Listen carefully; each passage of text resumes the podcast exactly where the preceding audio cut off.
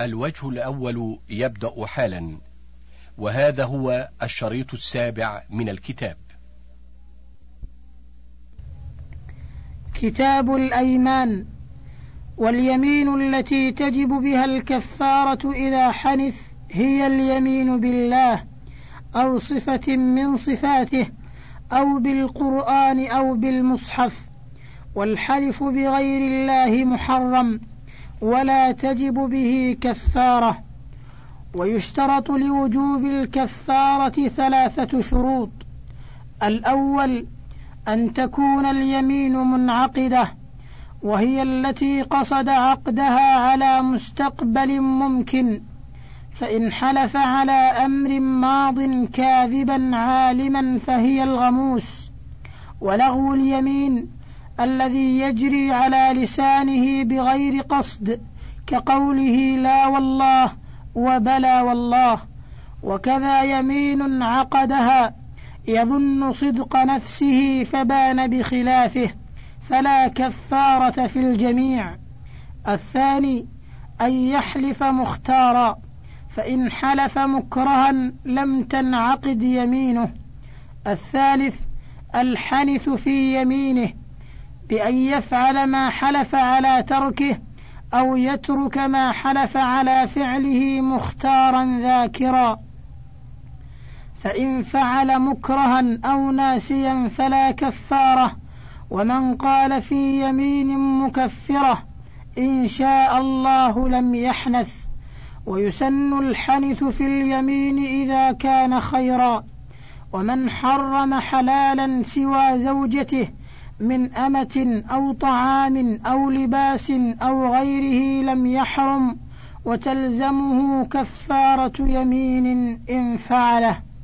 فصل يخير من لزمته كفارة يمين بين إطعام عشرة مساكين أو كسوتهم أو عتق رقبة فمن لم يجد فصيام ثلاثة أيام متتابعة ومن لزمته أيمان قبل التكفير موجبها واحد فعليه كفارة واحدة.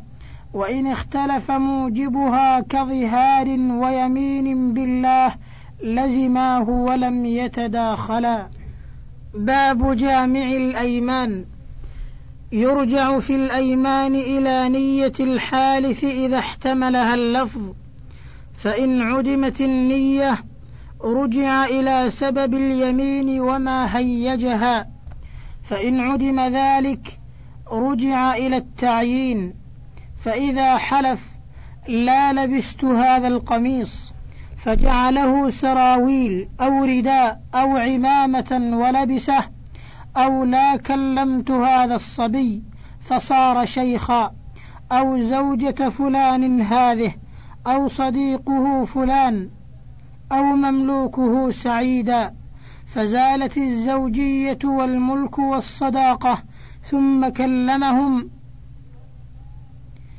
أو لا أكلت لحم هذا الحمل فصار كبشا أو هذا الرطب فصار تمرا أو دبسا أو خلا أو هذا اللبن فصار جبنا أو كشكا أو نحوه.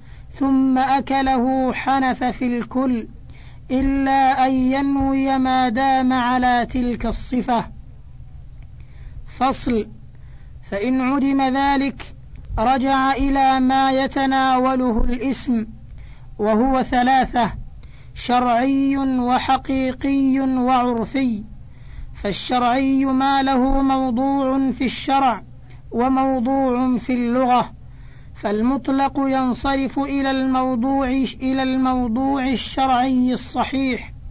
فإذا حلف لا يبيع أو لا ينكح فعقد عقدا فاسدا لم يحنث. وإن قيد يمينه بما يمنع الصحة كأن حلف لا يبيع الخمر أو الحر حنث بصورة العقد. والحقيقي هو الذي لم يغلب مجازه على حقيقته كاللحم فإن حلف لا يأكل اللحم فأكل شحما أو مخا أو كبدا ونحوه لم يحنث. وإن حلف لا يأكل أدما حنث بأكل البيض والتمر والملح والزيتون ونحوه وكل ما يصطبع به ولا يلبس شيئا فلبس ثوبا أو درعا أو جوشنا أو نعلا حنث. وإن حلف لا يكلم إنسانا حنث بكلام كل إنسان. ولا يفعل شيئا فوكل من فعله حنث إلا أن ينوي مباشرته بنفسه. والعرفي ما اشتهر مجازه فغلب الحقيقة كالراوية والغائط ونحوهما فتتعلق اليمين بالعرف فإذا حلف على وطء زوجته أو وطء دار تعلقت يمينه بجماعها وبدخول الدار وإن حلف لا يأكل شيئا فأكله مستهلكا في غيره كمن حلف لا يأكل سمنا فأكل خبيصا فيه سمن. لا يظهر فيه طعمه أو لا يأكل بيضا فأكل ناطفا لم يحنث. وإن ظهر طعم شيء من المحلوف عليه حنث. فصل. وإن حلف لا يفعل شيئا ككلام زيد ودخول دار ونحوه ففعله مكرها لم يحنث.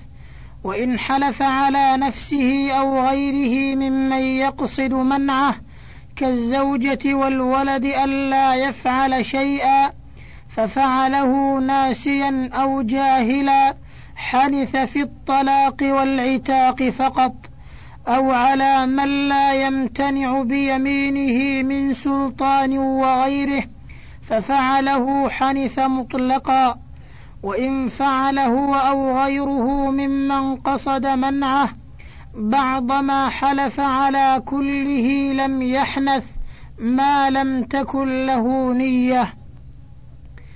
باب النذر لا يصح إلا من بالغ عاقل ولو كافرا.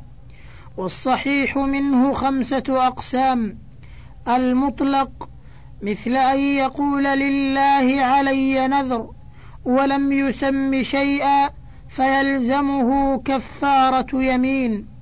الثاني نذر اللجاج والغضب وهو تعليق نذره بشرط يقصد المنع منه أو الحمل عليه أو التصديق أو التكذيب فيخير بين فعله وبين كفارة يمين. الثالث نذر المباح كلبس ثوبه وركوب دابته فحكمه كالثاني.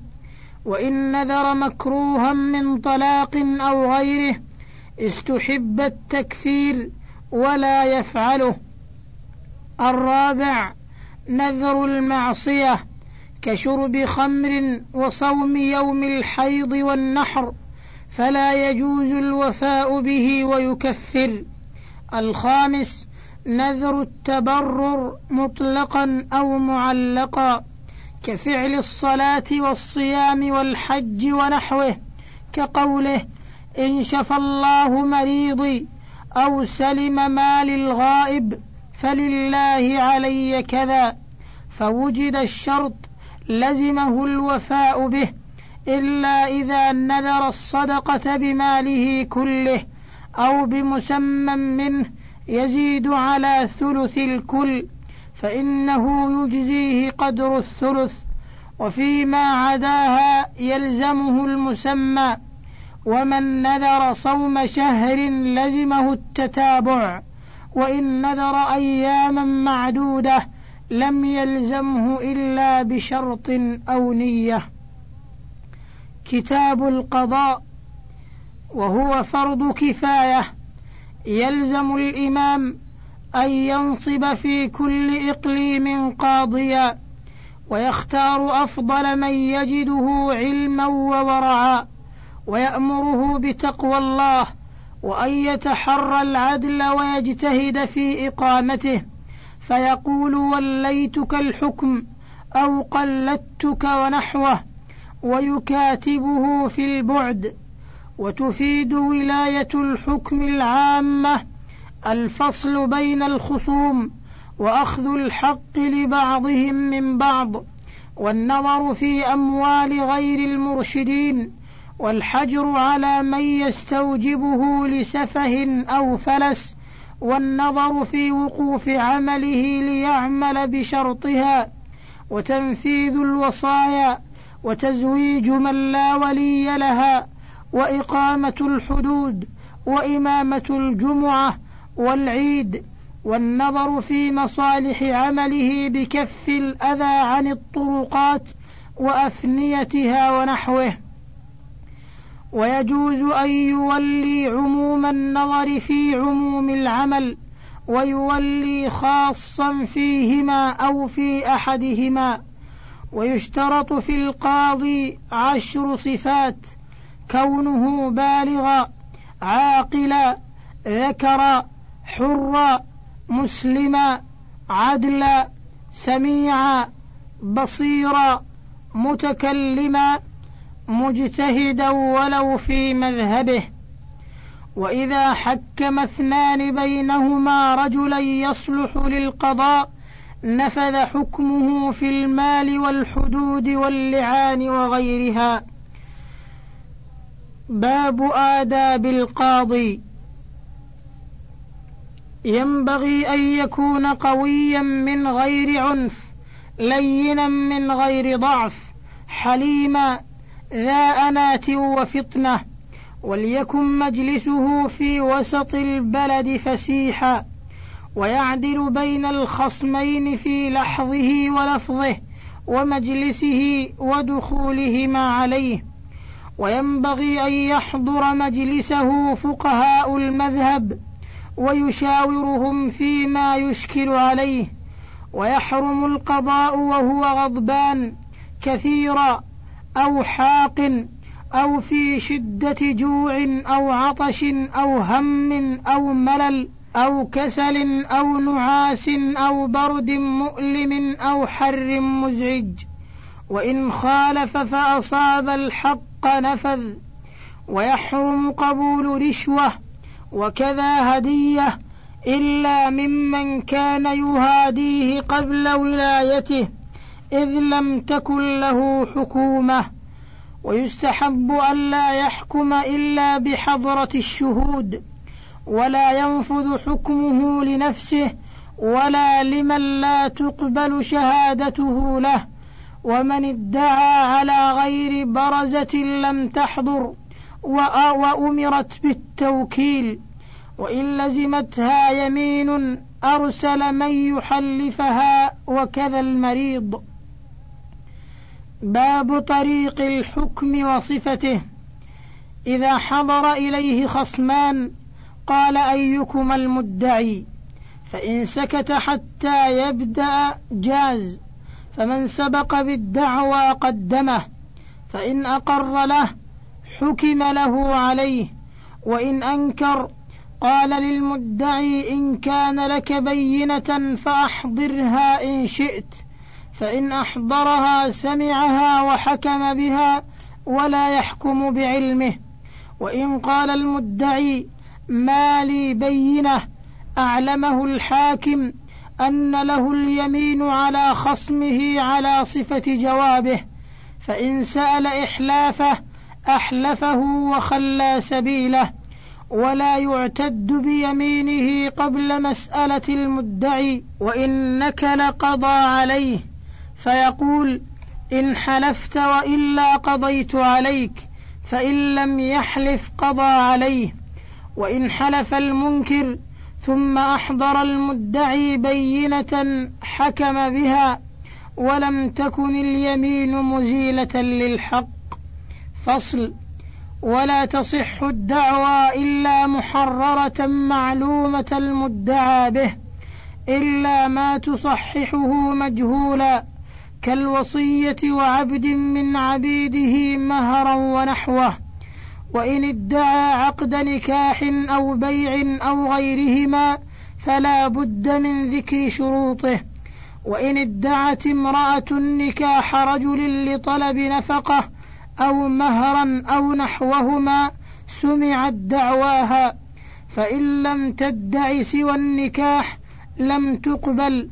وإن ادعى الإرث ذكر سببه وتعتبر عدالة البينة ظاهرا وباطنا.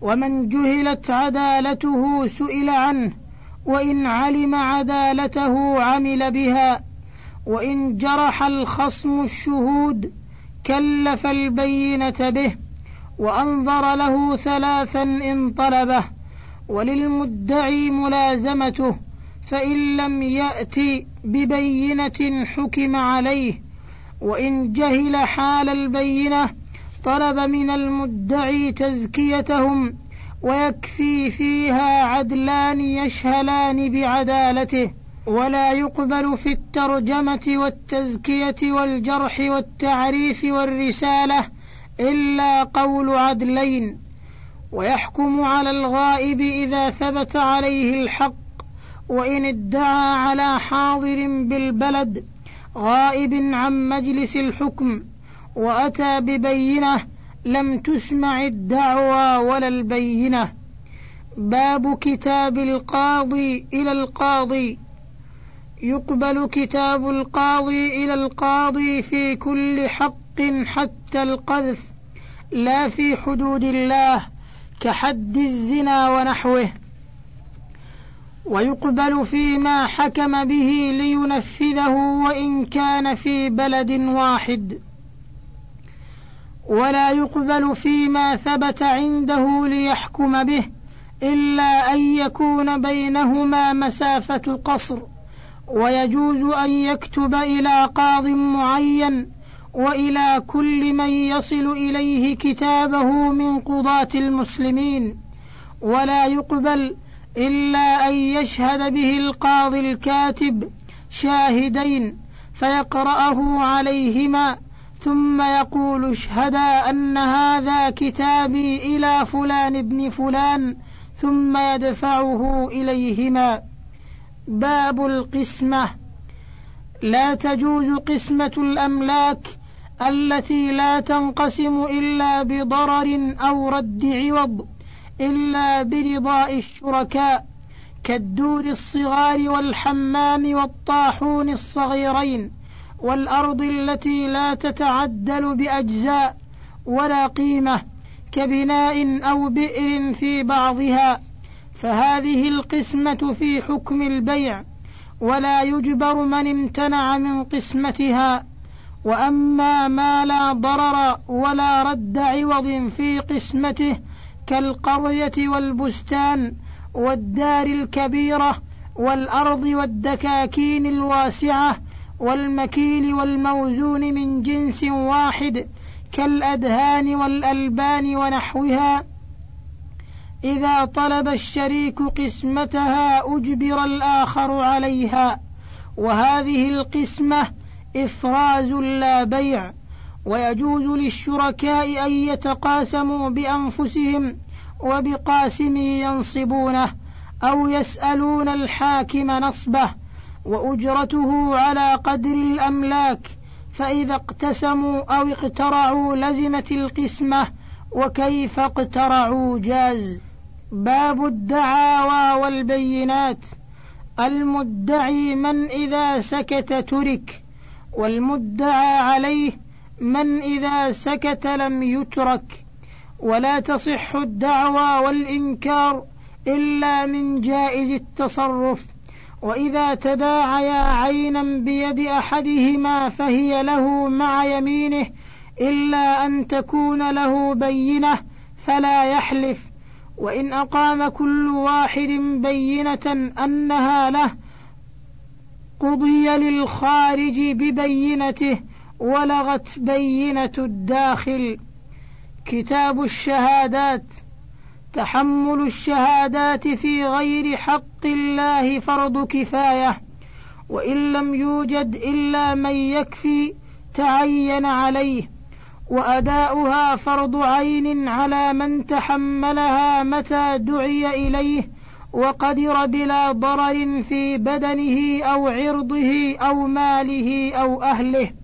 وكذا في التحمل ولا يحل كتمانها ولا أن يشهد إلا بما يعلمه برؤية أو سماع أو استفاضة فيما يتعذر علمه بدونها كنسب وموت وملك مطلق ونكاح ووقف ونحوها ومن شهد بنكاح أو غيره من العقود فلا بد من ذكر شروطه فإن شهد برضاع أو سرقة أو شرب أو قذف فإنه يصفه ويصف الزنا بذكر الزمان والمكان والمزني بها ويذكر ما يعتبر للحكم ويختلف به في الكل.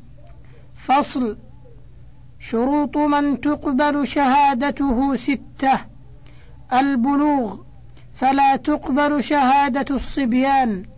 الثاني العقل فلا تقبل شهادة مجنون ولا معتوه. وتقبل ممن يخنق أحيانا في حال إفاقته. الثالث الكلام فلا تقبل شهادة الأخرس ولو فهمت إشارته. إلا إذا أداها بخطه. الرابع الإسلام الخامس الحفظ السادس العدالة.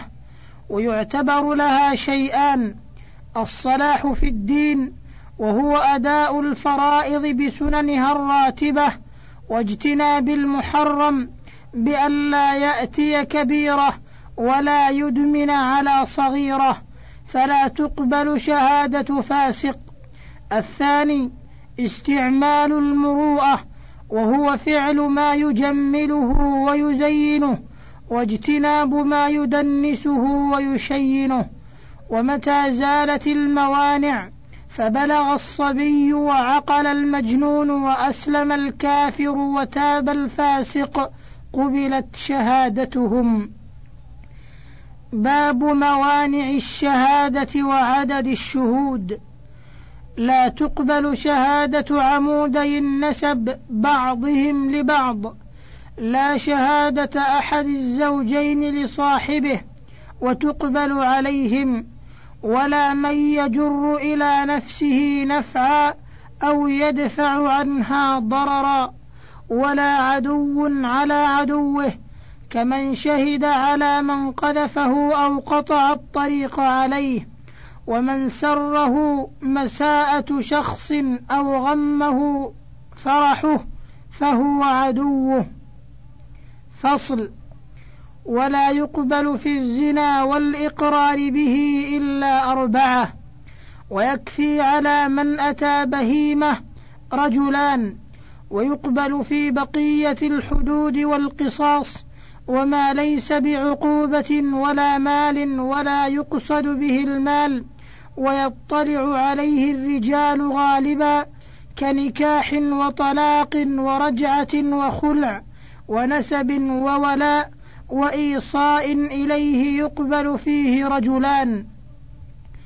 ويقبل في المال وما يقصد به كالبيع والأجل والخيار فيه ونحوه رجلان أو رجل وامرأتان أو رجل ويمين المدعي وما لا يطلع عليه الرجال غالبا كعيوب النساء تحت الثياب والبكارة والثيوبة والحيض والولادة والرضاع والاستهلال ونحوه تقبل فيه شهادة امرأة عدل والرجل فيه كالمرأة.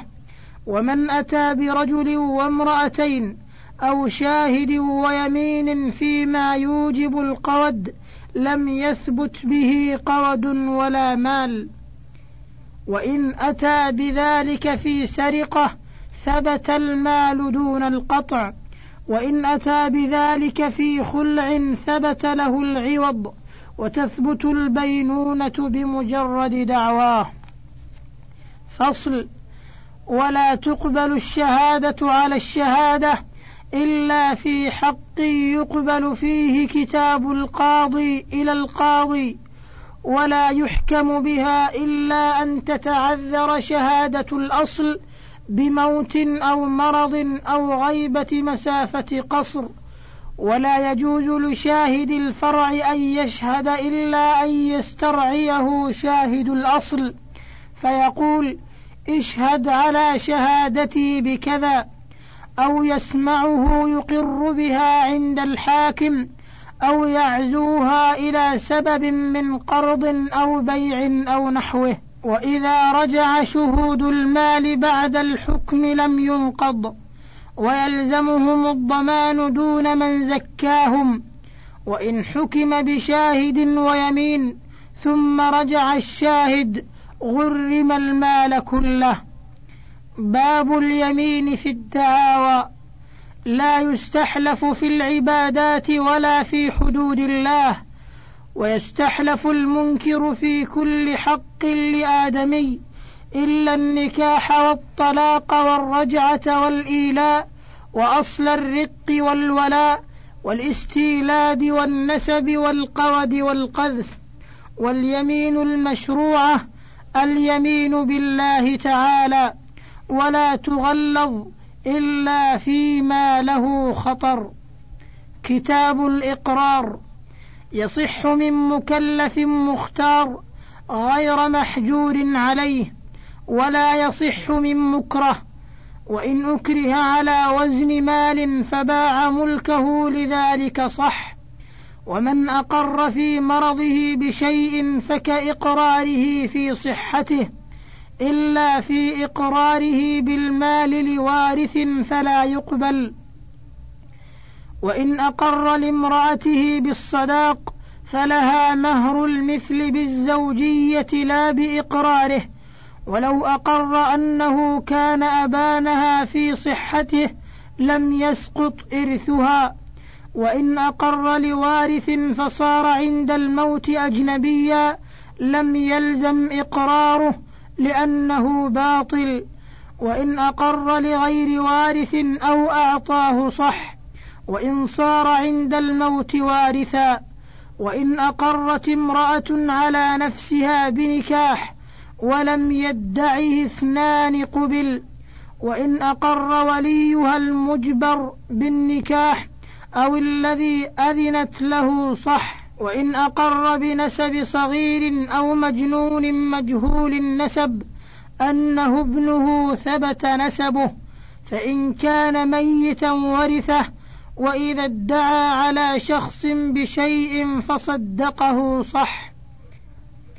فصل إذا وصل بإقراره ما يسقطه مثل أن يقول له علي ألف لا تلزمني ونحوه لزمه الألف وإن قال له علي وقضيته فقوله بيمينه ما لم تكن بينة أو يعترف بسبب الحق وإن قال له علي مئة ثم سكت سكوتا يمكنه الكلام فيه ثم قال زيوفا أو مؤجلة لزمه مئة جيدة حالة وإن أقر بدين مؤجل فأنكر المقر له الأجل فقول المقر مع يمينه.